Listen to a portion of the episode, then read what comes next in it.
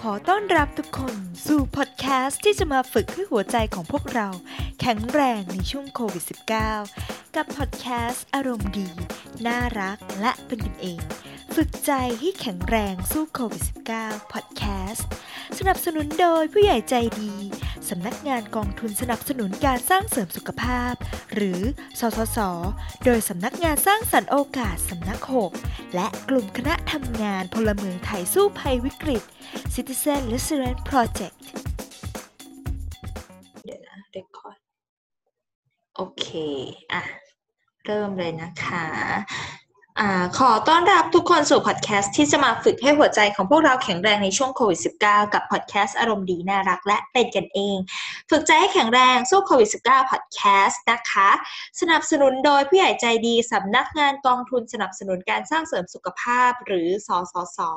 และกลุ่มคณะทำงานพลเมืองไทยสู้ภัยวิกฤต Citizen Resilience Project ค่ะ สวัสดีค่ะทุกท่านนะคะ ก็ยินดีต้อนรับกลับมาพบกันอีกแล้วนะคะ วันนี้ค่ะทุกท่านกำลังรับฟังอยู่กับไหมนะคะดำเนินหน้าที่แต่ว่าวันนี้ไหมไม่ได้มาคนเดียวค่ะ ไหมมากับปั้นค่ะ ปั้นค่ะค่ะมีตาสุวรรณค่ะ ค่ะ วันนี้ไหมและปั้นค่ะจะอยู่กับทุกท่านเนาะถือว่าแบบว่าเป็นตอนสุดท้ายแล้ววันนี้เราได้มาเจอตัวกัน วันนี้ปั้นกับไหมค่ะ จะมาชวนทุกท่านคุยกันในหัวข้อฝึกใจให้แข็งแรงมาถึงแบบ เส้นทางการเดินภายใน เอ๊ะ เส้นทางการเดินภายในคืออะไร แล้วทำไมเราต้องเดินบนเส้นทางนี้ และการเดินเส้นทางตรงนี้นี่มันช่วยชีวิต หรือมันช่วยให้เป็นยังไงชีวิตมันเป็นยังไงแบบมันดีหรือมันยังไงเนี่ยวันนี้เดี๋ยวเราจะได้มาคุยเจาะลึกกันแล้วก็อาจจะเป็นอีกแง่มุมหนึ่งค่ะที่ที่อาจจะทำให้ทุกๆท่าน ได้เขาเรียกว่าแลกเปลี่ยนแล้วก็เรียนรู้ไปพร้อม ๆ กันนะคะ โอเค ปั้น ตอนนี้ปั้นอายุเท่าไหร่แล้วนะคะ เออยี่สิบเก้าค่ะไหมปลายปีถึงจะสามสิบจ้ะ เธอล่ะโอโอเคอ่าโอเคค่ะ ปีปลายปีนี้ยี่สิบเก้าค่ะอ๋ออ่าสิ่งที่จะต้องถามเพราะว่าปั้นดูยังแบบว่าอายุยังไม่มากเนาะแต่ว่าก็มีการสนใจเรื่องภายใน เราก็เลยอยากจะถามปั้นว่า จุดเริ่มต้นของการที่ที่คิดว่าตัวเองได้มาอยู่บนเส้นทางนี้มันมันเกิดขึ้นตอนไหนยังไงโอ้โหเออเอองั้นเราขอย้อนกลับไปประมาณตอนอยู่ปสี่คือชอบอ่านย้อนไกลมากเลยอะย้อนไกลมากเพราะย้อว่านไกลมาก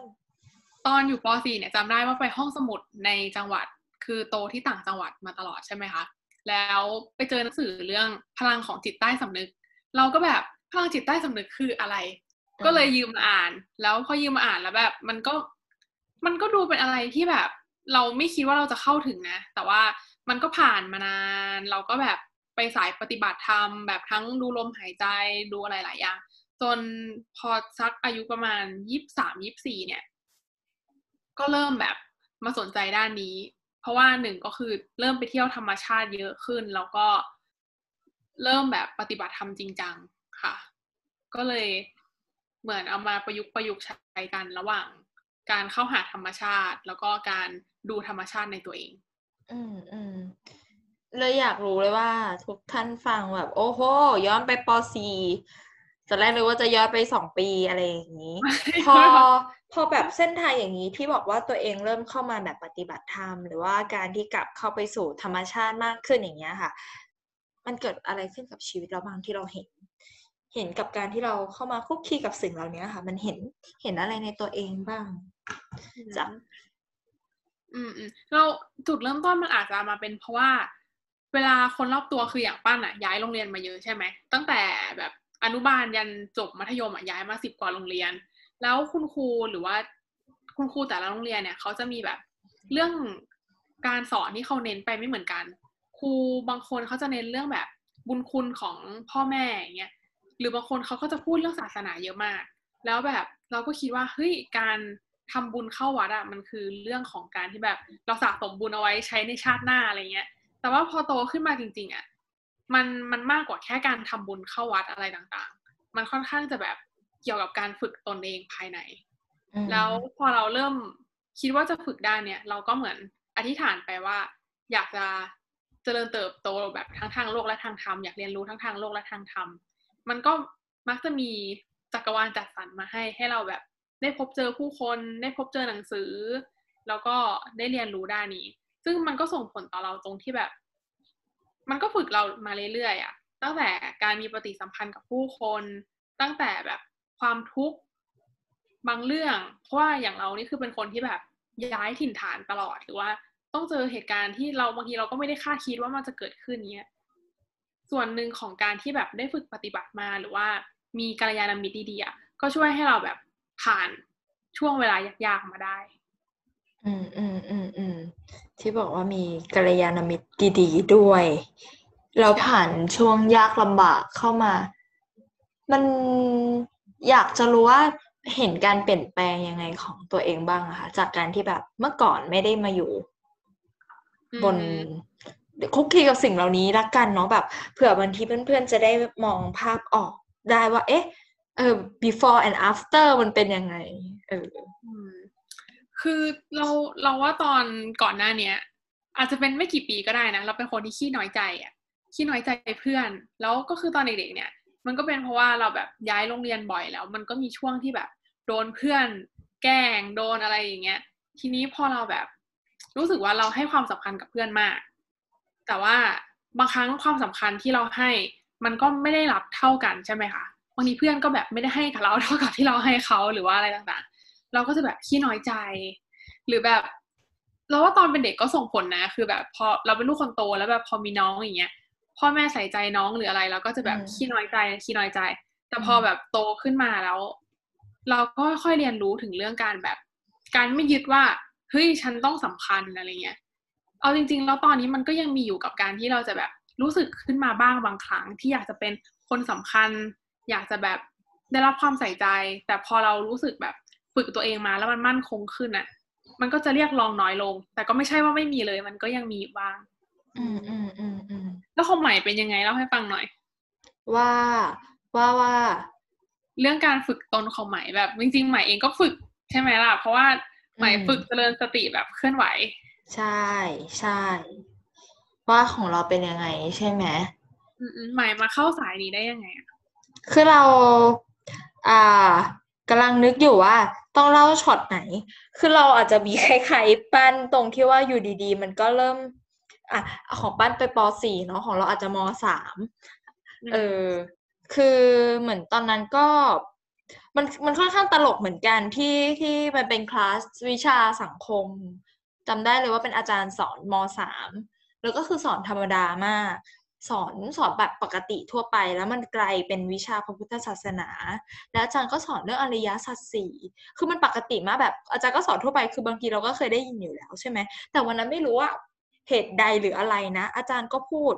พูดพูดเรื่องอริยอริยสัจสี่แล้วเราก็รู้สึกแบบเฮ้ยทำไมทำไมมันจริงจังอะแบบอืมมันจริงที่สุด ที่สุดแบบมันไม่เคยมีโมเมนต์คือเราก็เคยได้ยินคำว่าอริยสัจสี่นะ แต่ว่ามันวันนั้นเป็นโมเมนต์ที่เรารู้สึกว่ามันมันมันเปลี่ยนอะมันเปลี่ยนมันแบบอืมอะไรอะมันคืออะไรมันแบบ มันเป็นการได้ยินคำว่าอริยสัจสี่ที่ไม่เหมือนเดิม แล้วก็เออมันก็เลยทำให้เราหันกลับมาศึกษามากขึ้นแต่ว่าตอนนั้นอะเราก็เข้าใจว่าการเข้าใจพระพุทธศาสนาว่ามันเป็นวิถีแห่งความเป็นความเป็นคนดี หมายถึงว่ามันเป็นวิถีที่ดีก็ต้องทำตามอันนั้นเราเข้าใจแค่นั้นอืม แต่ว่าพอจริง ๆ ที่มาเปลี่ยนน่าจะเป็นตอนเรียนปริญญาโทนี่แหละ ก็คือมาเรียนตอนนี้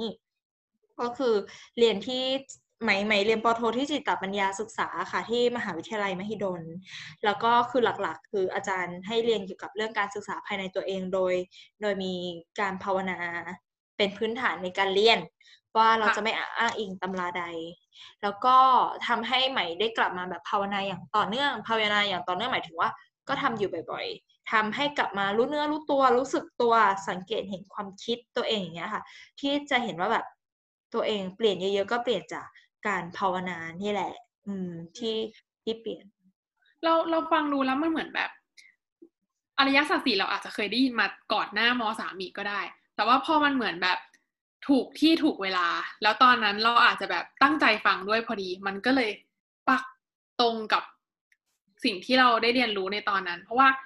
ถ้าเป็นตอนอื่นเราอาจจะแบบไม่ได้เก็ตกับมันไหมไม่ได้แบบเอ้ยอริยสัจสี่อืมอะไรหรือว่าบางทีเราอาจจะแบบมีคนพูดบ้างแหละ แต่เราก็คุยกับเพื่อนอยู่อะไรเงี้ยมันน่าจะเป็นเวลาที่แบบใหม่ได้เผอิญเผอิญ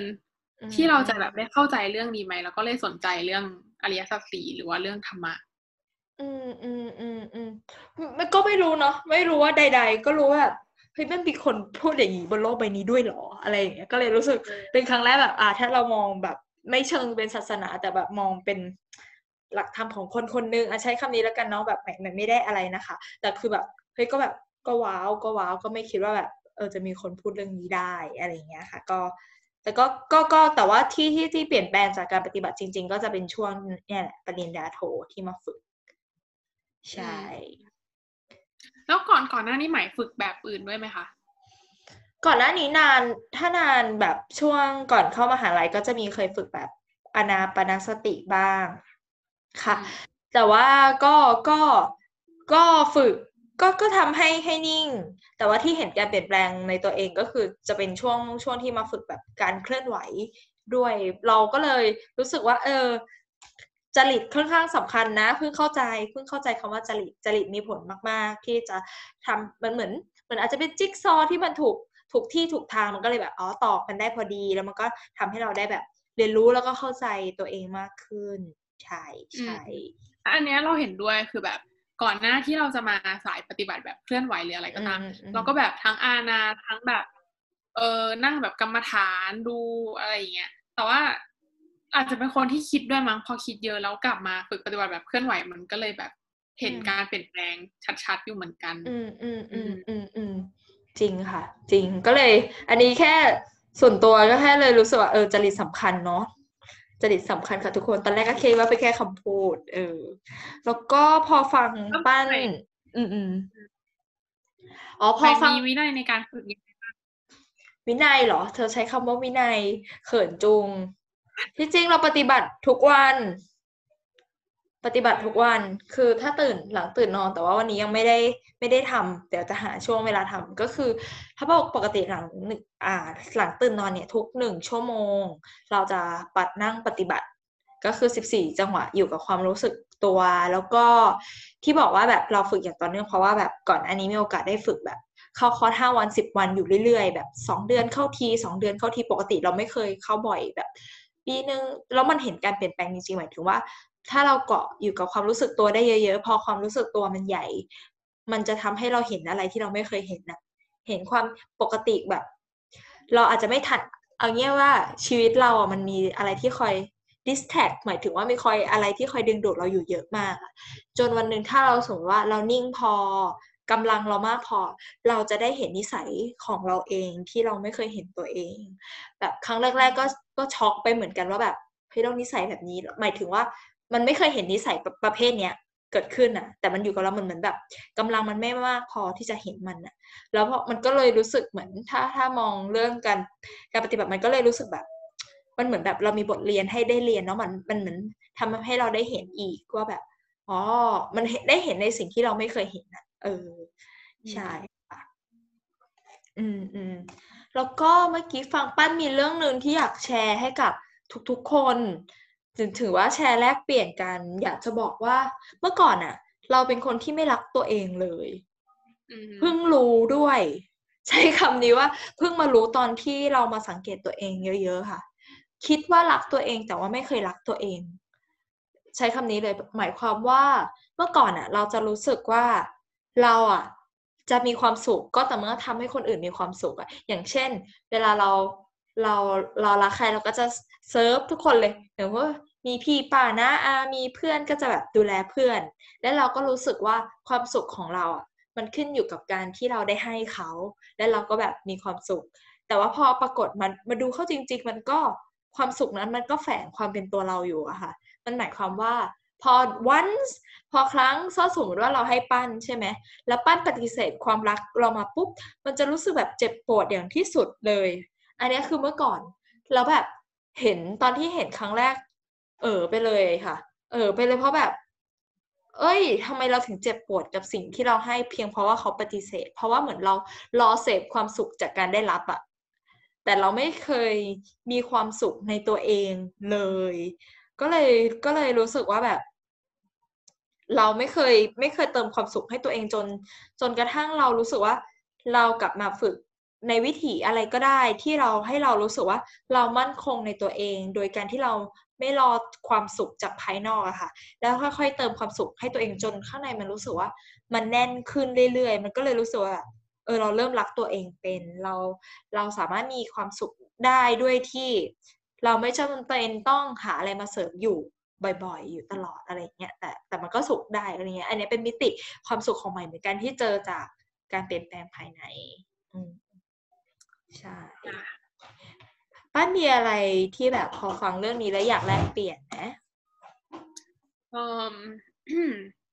เราว่านอกจากเรื่องฝึกสติที่แบบ เรากลับมาอยู่กับปัจจุบันหรือว่าอยู่กับคนตรงหน้าได้ดี อีกทักษะหนึ่งอะคือการฟัง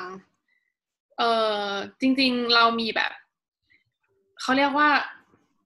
ตัวอย่างที่เราชื่นชมนะ อย่างแบบพี่นัทรสวังวินยูคือเวลาอยู่กับเขาเนี่ย เราจะรู้สึกว่า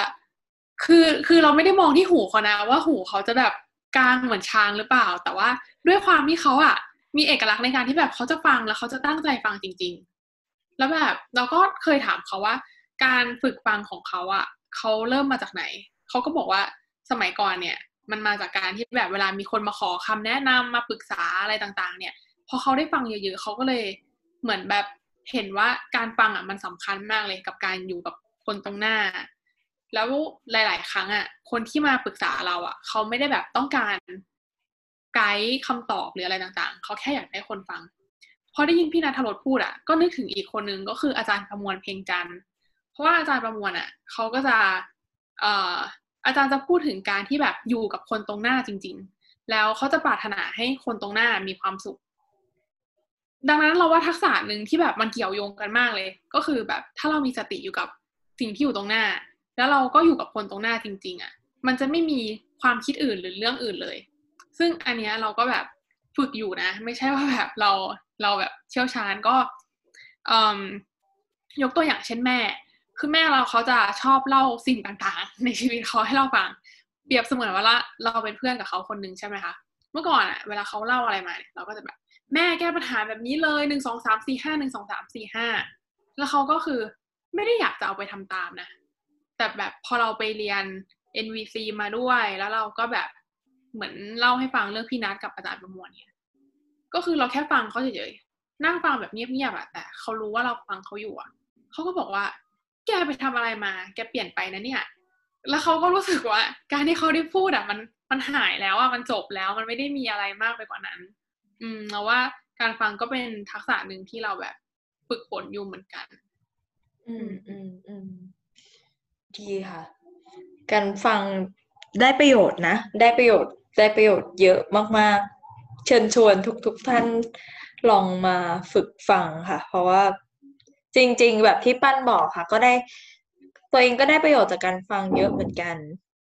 คล้าย ๆ กันเหมือนช่วงแรกเราก็รู้สึกว่าเราฟังเป็น เมื่อก่อนก็คิดว่าเราฟังเป็นแต่มันมัน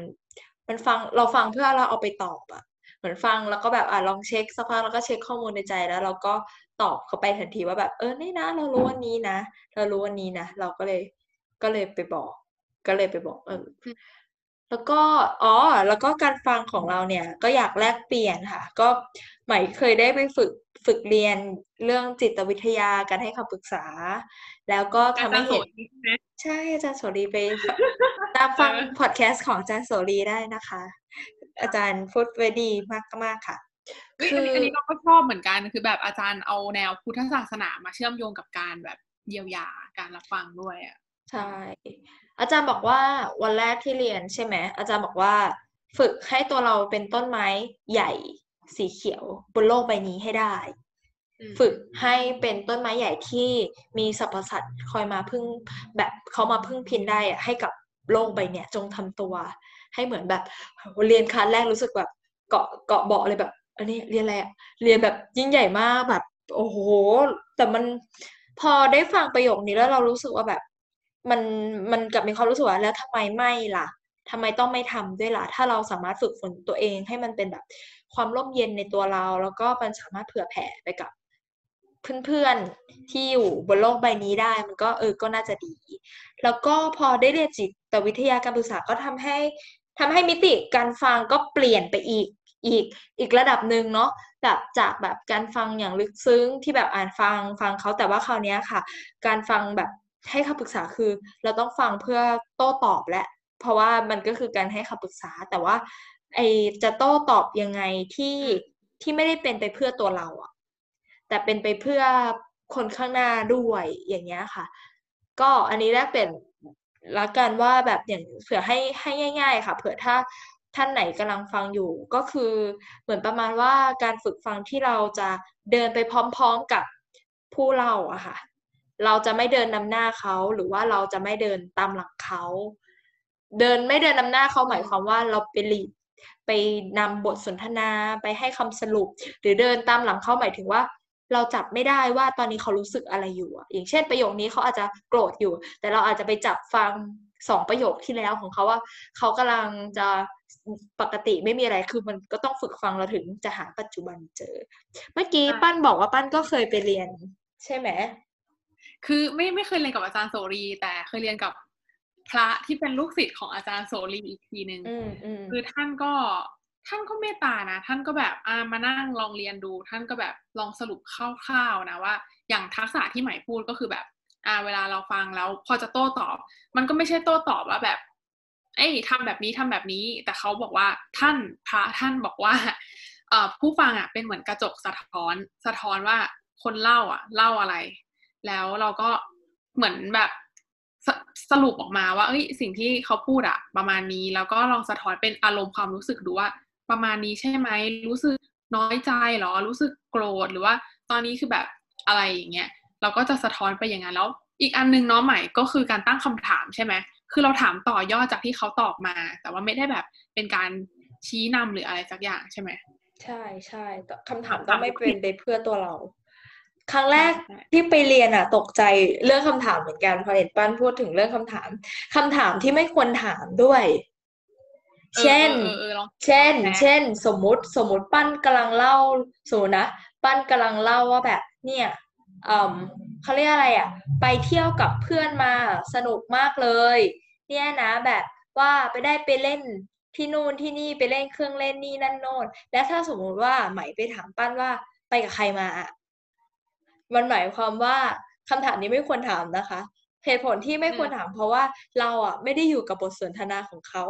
เขาอะกำลังไปเล่าเล่นเครื่องเล่น แต่เราอะอยากรู้ว่าเขาเอาไปกับใคร มันหมายความว่าเราอะตัดเขาเรียกอะไรอะตัดตัดบทสนทนาที่จะเชื่อมต่อกับเขาแล้ว อย่างเงี้ยเออ อันนี้ก็ไม่ควรถามคำถามที่เพื่อไปพึงอย่างนี้ควรถามอะไรคะใหม่ถ้าอย่างเช่น ถ้าอย่างเช่น มันควรถามว่าเขาอะ เป็นยังไง หมายถึงว่าเราต้องจับให้ได้ก่อนว่าล่าสุดอะเขาเล่าถึงประโยคไหน อะอะถ้าอยากถ้าอยากลองลอง sample ไหมล่ะอืมอืมอยากลอง sample ลองลองลองอันนี้ลองแลกแชร์เนาะแล้วเผื่อแบบ ทุกท่านอาจจะไปลองฝึกกันก็ได้อย่างเช่น อะอะป้านลองเล่าเหตุการณ์อะไรก็ได้ค่ะ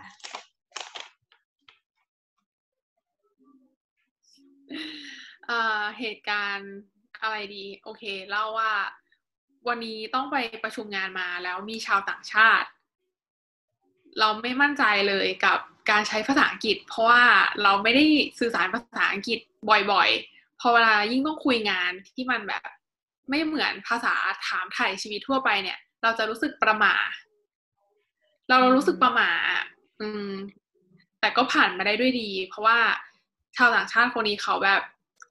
พูดภาษาอังกฤษช้า เราก็เข้าใจง่ายขึ้น แล้วเขาเองก็ตั้งใจฟังที่เราพูดด้วย อืมอืมอืมอืมอืมอืมปันผ่านมันมาได้เนาะแบบทำมาได้ถึงแม้แบบจะเป็นการประมาทแต่ว่าปั้นก็ทำได้ ปั้นทำได้ เก่งมากๆค่ะทำมาได้ โอ้ถ้านี้มาถอดรหัสกันจริง ๆ นี่เดี๋ยวถ้าถอดผิดประการใดนี่ อาจารย์ อาจารย์สริยาว่าหนูนะคะ อาจารย์บอกว่าสิ่งสิ่งสำคัญในการที่แบบเราฝึกฟังเนาะถ้าคือ ถ้าสมมติว่าในขณะที่เราฟังปั้นอย่างเงี้ย แล้วถ้าเราจิตใจวอกแวกไปเรื่องอื่นอะเราจะตามประโยคปั้นไม่ทันเราอาจจะไปจดจ่อไว้อยู่แบบว่าแบบฝรั่งคนนั้นหน้าตาเป็นยังไงอะ